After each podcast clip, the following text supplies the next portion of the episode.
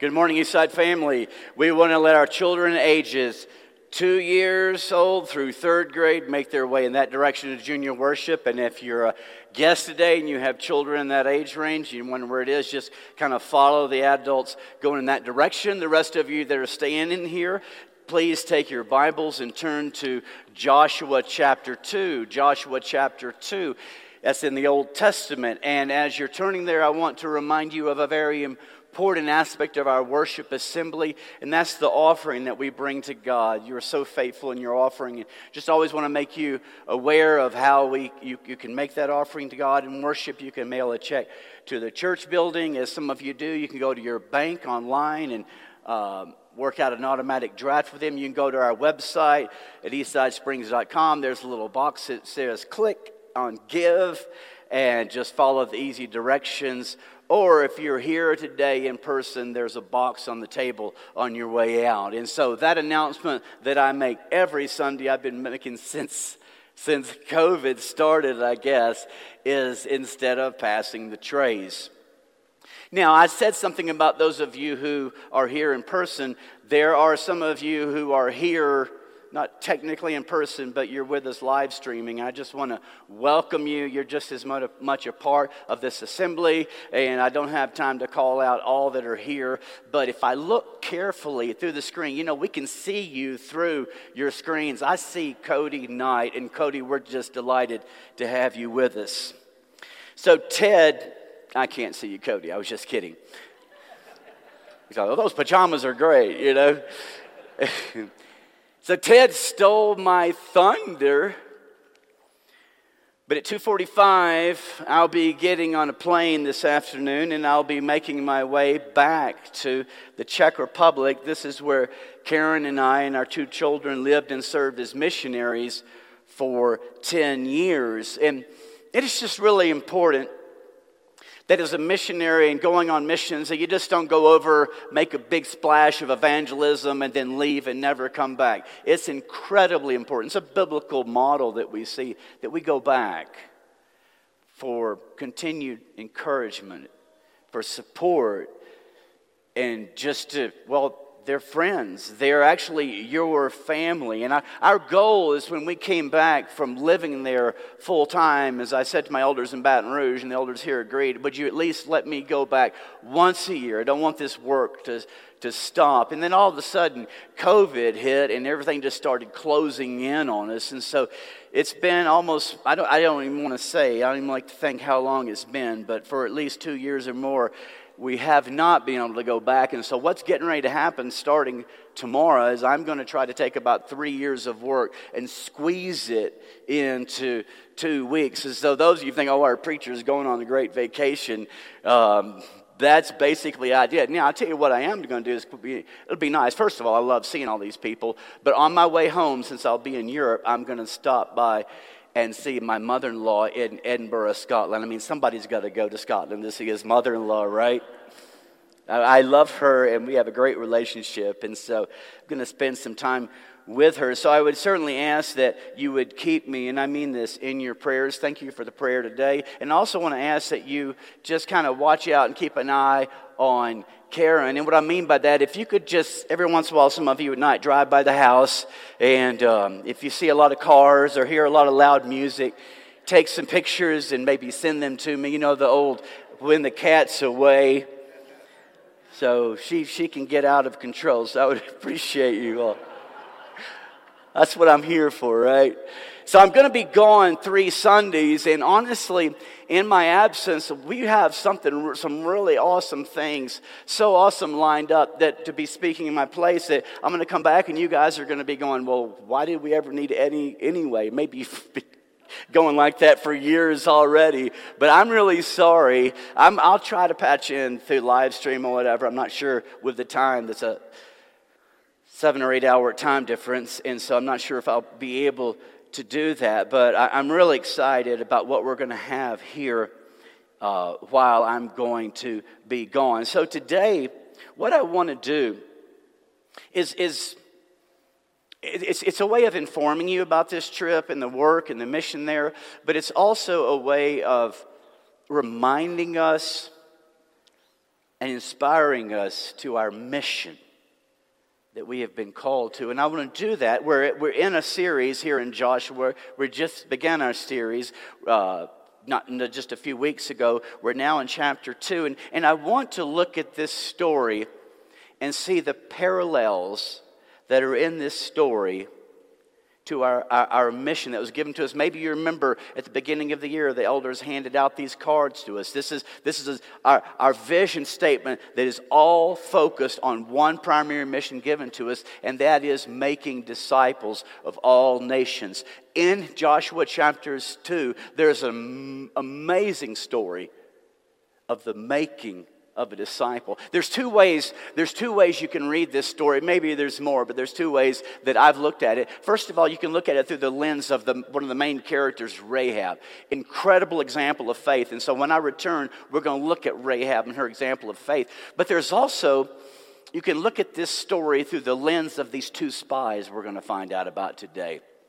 And as we see that they were instruments of God's to help save Rahab and her family, there's some powerful lessons about what it means for us to make disciples of all nations. That's our mission. When I say that, I mean evangelism, all right? So that's really the focus here.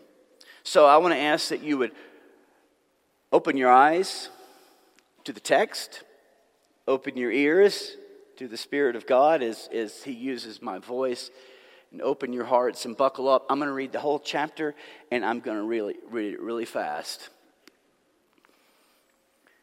Or maybe, we'll see. Verse 1, Then Joshua, son of Nun, secretly sent two spies from Shittim. You got to be careful how you pronounce that word.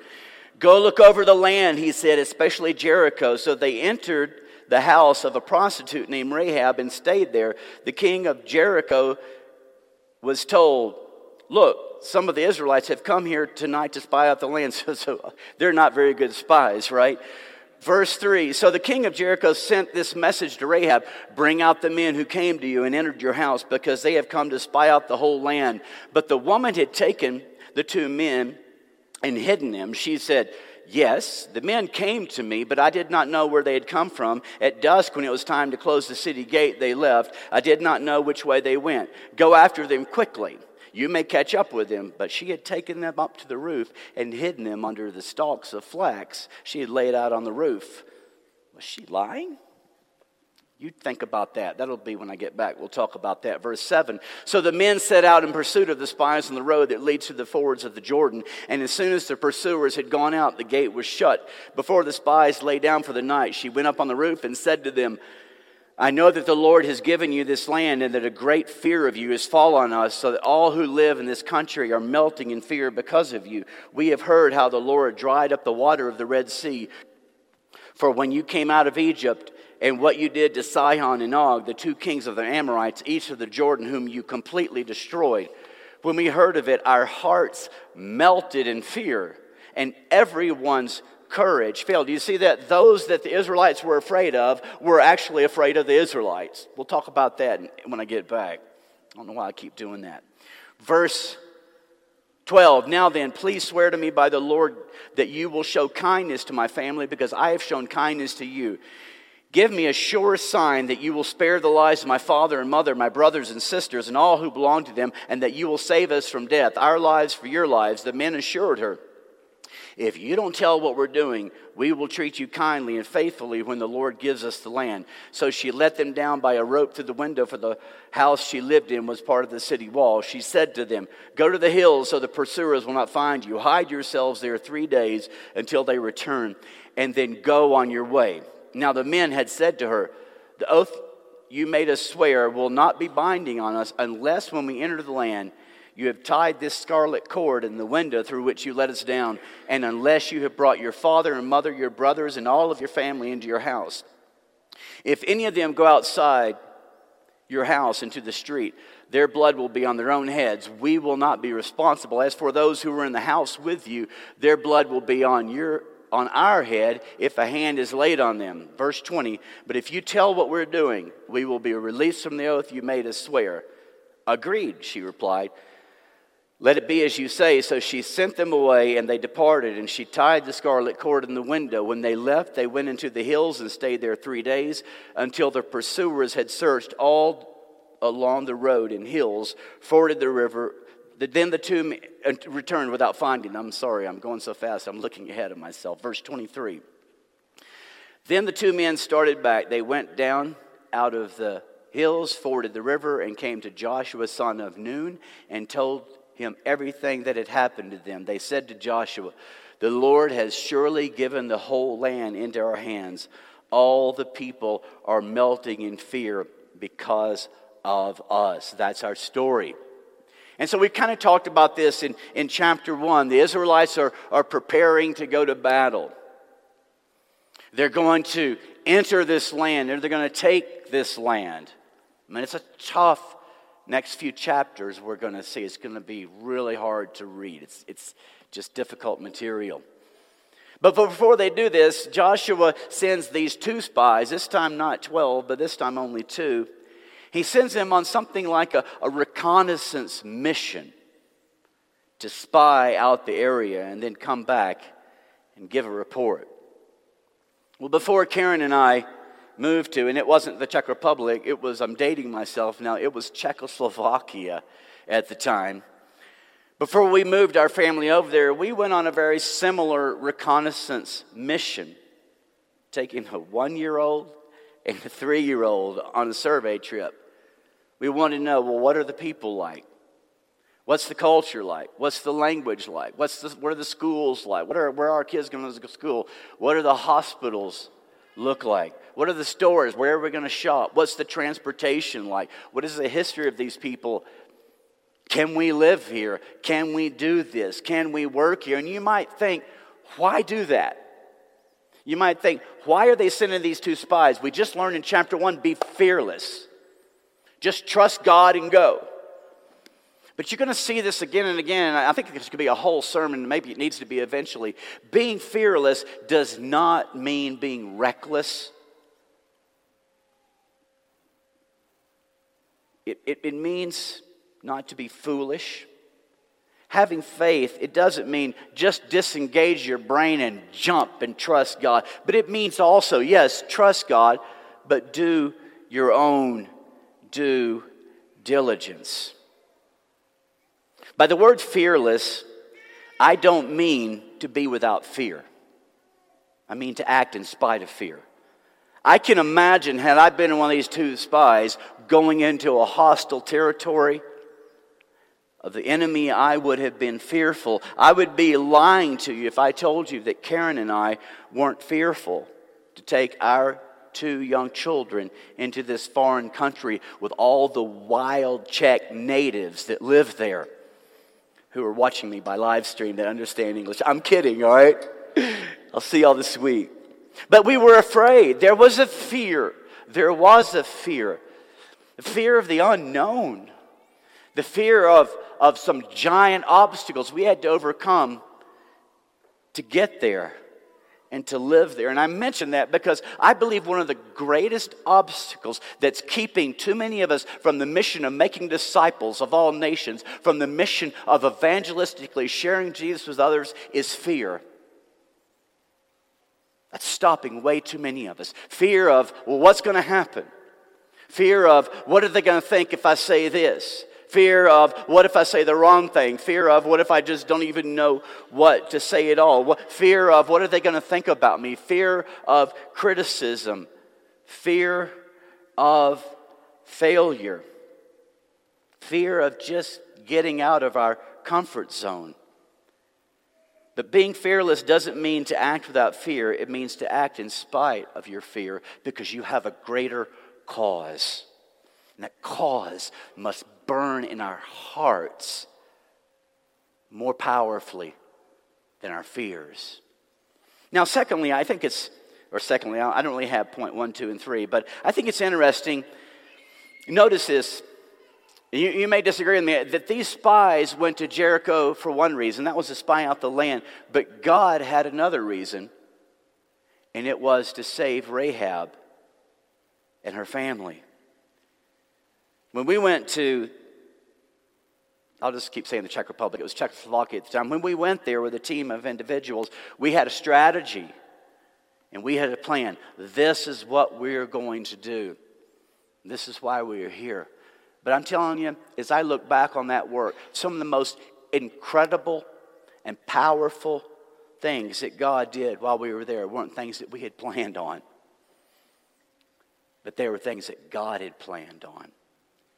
As a result, for example, of what we had planned, I wish I had time to tell you the whole story. It is nothing short of a God story, but it's something that God had planned. A group of teenagers in a nearby village, a whole large number of them became Christians, and one of them is named František, and I'll be seeing him in about a week from today, and he is now leading a church in Brno. What happened in his life wasn't part of our plan, but it was part of God's plan, and God just put us right there. You may be going on a vacation this summer. That may be your plan. You may be going to Chipotle for lunch today. You may be going to the store. That may be your plan this afternoon. But God may have another plan to use you in that moment to reach someone with the gospel in an unexpected way. And you see this Genesis to Revelation again and again and again. Unbelievers being led to, or believers being led to unbelievers again and again and again, so the believer can be an instrument to bring the unbeliever to faith. Our children in VBS, if you hadn't signed up, sign up. You hadn't signed up to volunteer, sign up to volunteer. There's my pitch for VBS. The fifth day of VBS, they're going to learn how there was this guy named Philip, there was this guy from Ethiopia, and this guy from Ethiopia, his heart was wide open, and God brought them together. That's just the way God works, in unexpected ways, in the midst of our plans.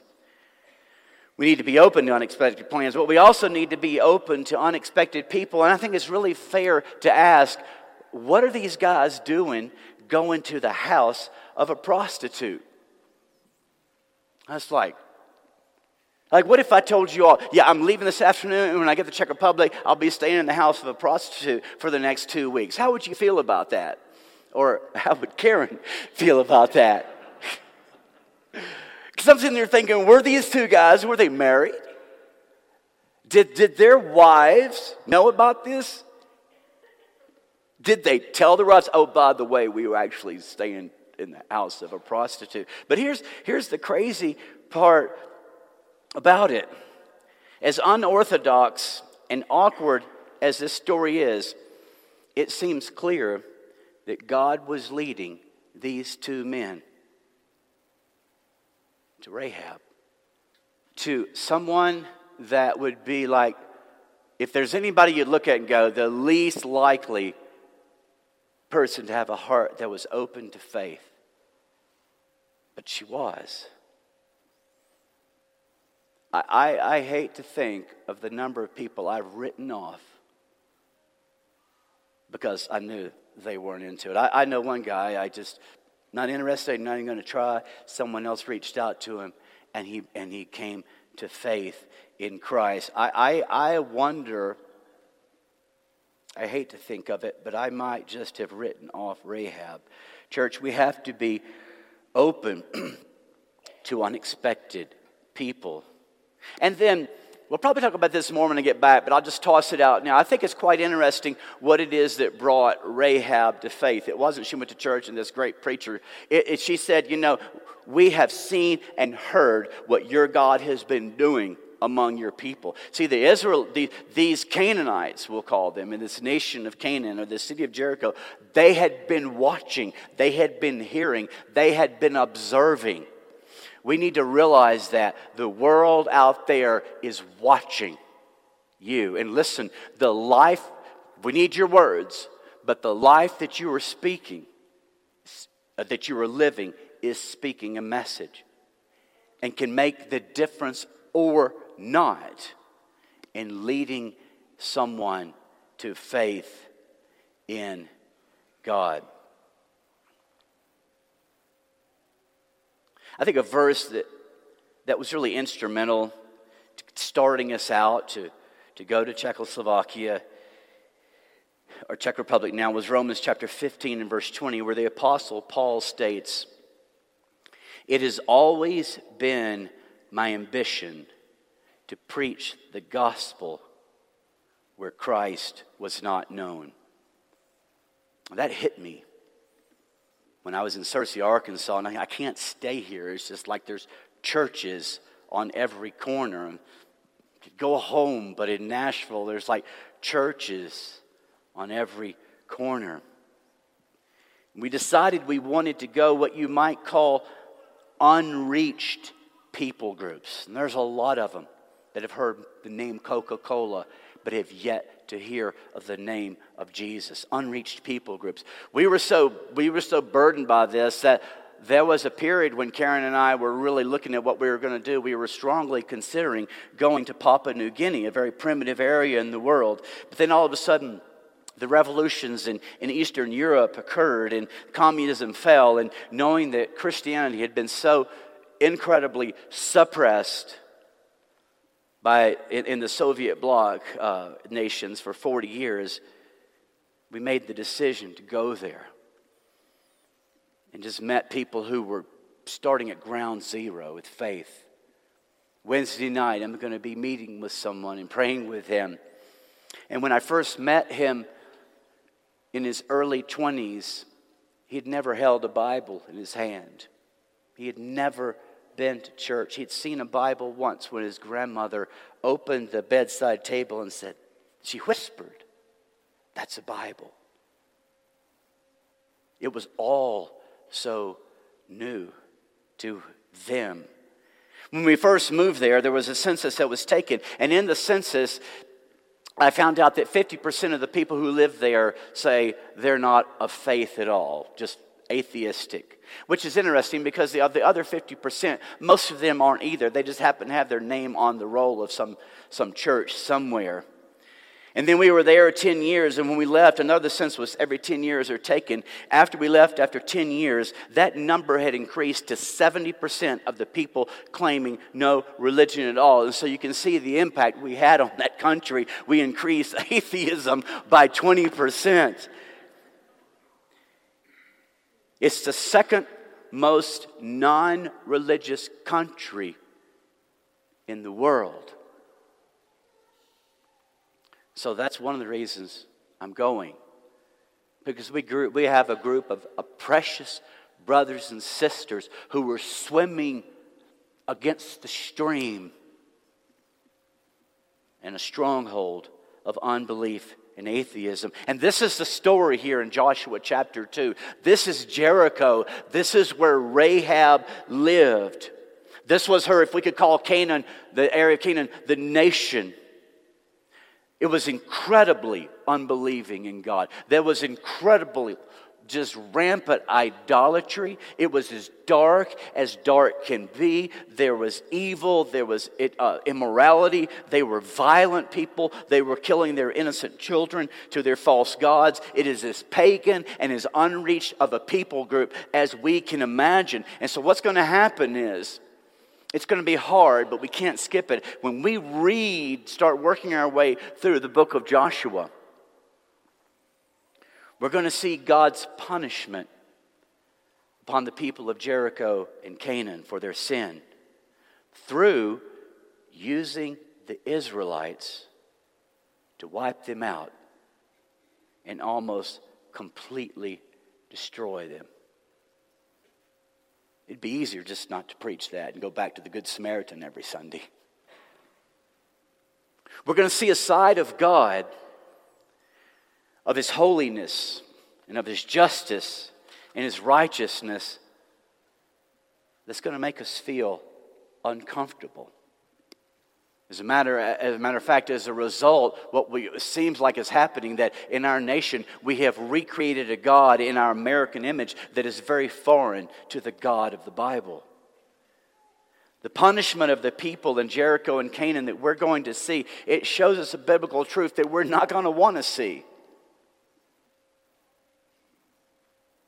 It's a story of a God punishing sin in a most severe way. And if it makes you squirm, and if it makes you uncomfortable, then you're going to be really uncomfortable with the teachings of Jesus in the New Testament on hell And so again, well, just as we have reimagined God, and so we've reimagined hell, and there has become this belief system that is more palatable and appealing. The story of the flood has been sanitized as a cute story of animals on a boat. And I say this because this is another obstacle for us in evangelism. It's an obstacle for us in carrying out the mission of making disciples of all nations. It's the lack of, the loss of, a burning realization of the lostness of people without Jesus Christ that has led to an apathy to the mission that he's called us to. It has created an American Christianity filled with good, nice, church-going people, but there's a void of evangelism and making disciples. Is that reflective of your life? The book of Joshua is a sobering reminder of the severity of God's punishment upon sin. But Jonathan, I so appreciated what you said in the communion, but there's a greater image of God in this chapter. It shows us that's not what God wants. As we see the story of Rahab, God's greater desire is that none in Jericho nor Canaan should perish, but that all would be saved. Everyone in Jericho had the exact same chance as Rahab. Everybody in Jericho saw and heard the very things that Rahab saw and heard that brought her to feet, brought her to faith. But the rest of these individuals dug their heels in defiant disbelief. And sadly, the saving in chapter 2 and 3 and 4, as we will read on, of only Rahab and her family, it shows us the hardness of the hearts of the people in refusing and rejecting God. But this beautiful story shows us in the midst of this evil, dark culture, God saw Rahab. God saw her open heart. And God sent these two spies to her. And so as I go today to the Czech Republic, I want you to know I'm not just going to encourage Christians, but I'm going to see a large number of people who never did become Christians, but they're like some of my best friends, and we poured Christ by our lives and by our words into their hearts and lives now for more than 20 years. And that's really what we see in this Bible story, and we'll look at this in a future lesson. God was patient with the people of Jericho and Canaan, actually 400 years putting it out there for their hearts and eyes to be open. And so we must be patient and never give up. And church, we must not make the mistake of thinking that in order to carry out God's mission of making disciples of all nations, we have to go to a faraway nation. We have to find the Jerichos on the other side of the world, of those unreached people groups. Yes, we need people who will rise up and say, I'm going there to these other nations. But it actually starts right here and right now, because we cannot be fooled into thinking, and it's so easy to be fooled into thinking in Colorado Springs with so many churches, so many parachurch organizations, that this is just a saturated Christian city. We must not be fooled into thinking that America is this strong Christian nation, whatever it was meant by that and whatever it means.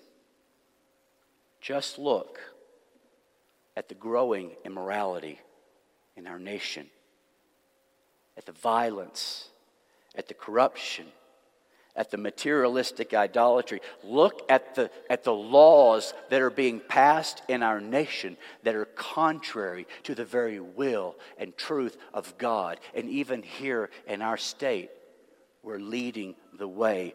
Listen, if you want to go to Jericho, walk out these doors, and you were there.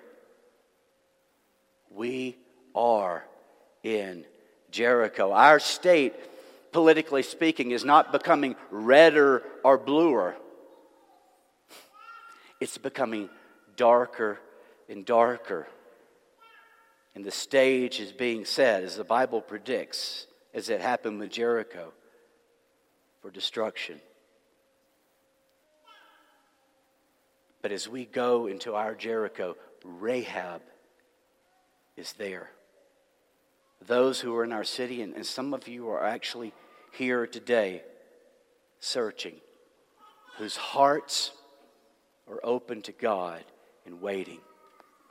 And so as we look at chapter 2 through the lens of these two spies who were instrumental in saving Rahab, may we hear and respond to God calling us as well to be fearless in carrying out His mission given to us here and now.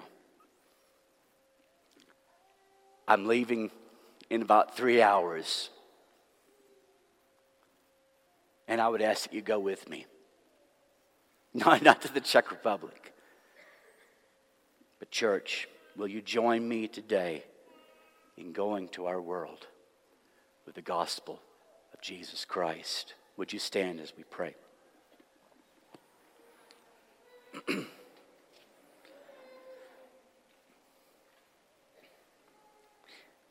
Lord God, in obedience to the scripture that you've given us, we confess you as the Lord of the harvest, and we pray to you, the Lord of the harvest, to raise us up and send us out as harvesters. In the midst of our plans, show us your plan. Lead us to the Rahabs in this room today, and in our city, in our neighborhoods, and at work, that we can be your instruments of grace and mercy. Oh God, may the gospel of Jesus burn in our hearts, that we may be, as Jonathan was sharing earlier, those ambassadors of yours. As we offer this song now in prayer to God, I just want to offer the opportunity for you to, if you need prayer, reach out to someone. We have very few shepherds here today. From what I could tell, the prayer room, I think, is open this morning. You could go there. But find someone to reach out to in prayer. Or if you know someone who's come here today with a heavy heart, I want to encourage you to go up to them, hug them, encourage them, and pray with them. And if you identify today with Rahab and your heart is open to God and you want help and you want to know more, I encourage you to reach out to one of us. Let's offer this time of prayer up to God. Hey, I'm Eddie White, the senior minister for the Eastside Church of Christ. Sure want to thank you for joining us today on our podcast. I hope today's message was indeed a blessing to you. I'd like to invite you to browse our website at eastsidesprings.com to get more information or to contact us. And as always, we indeed welcome you to join us for our worship service in Colorado Springs, as we seek to live out Jesus' mission of making disciples of all nations.